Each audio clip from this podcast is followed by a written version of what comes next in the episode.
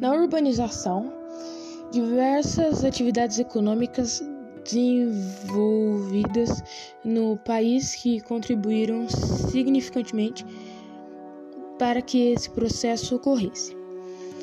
A produção do açúcar no século XVI foi responsável por criar os primeiros centros urbanos no litoral nordestino. A descoberta do ouro em Minas Gerais também colaborou bastante para a urbanização.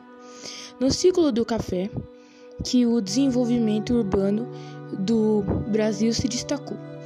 Com o café, a industrialização se iniciou de forma efetiva, pela necessidade do construção de portos para escoar a produção e abertura de novas vias e ferrovias para fazer o deslocamento até esses portos.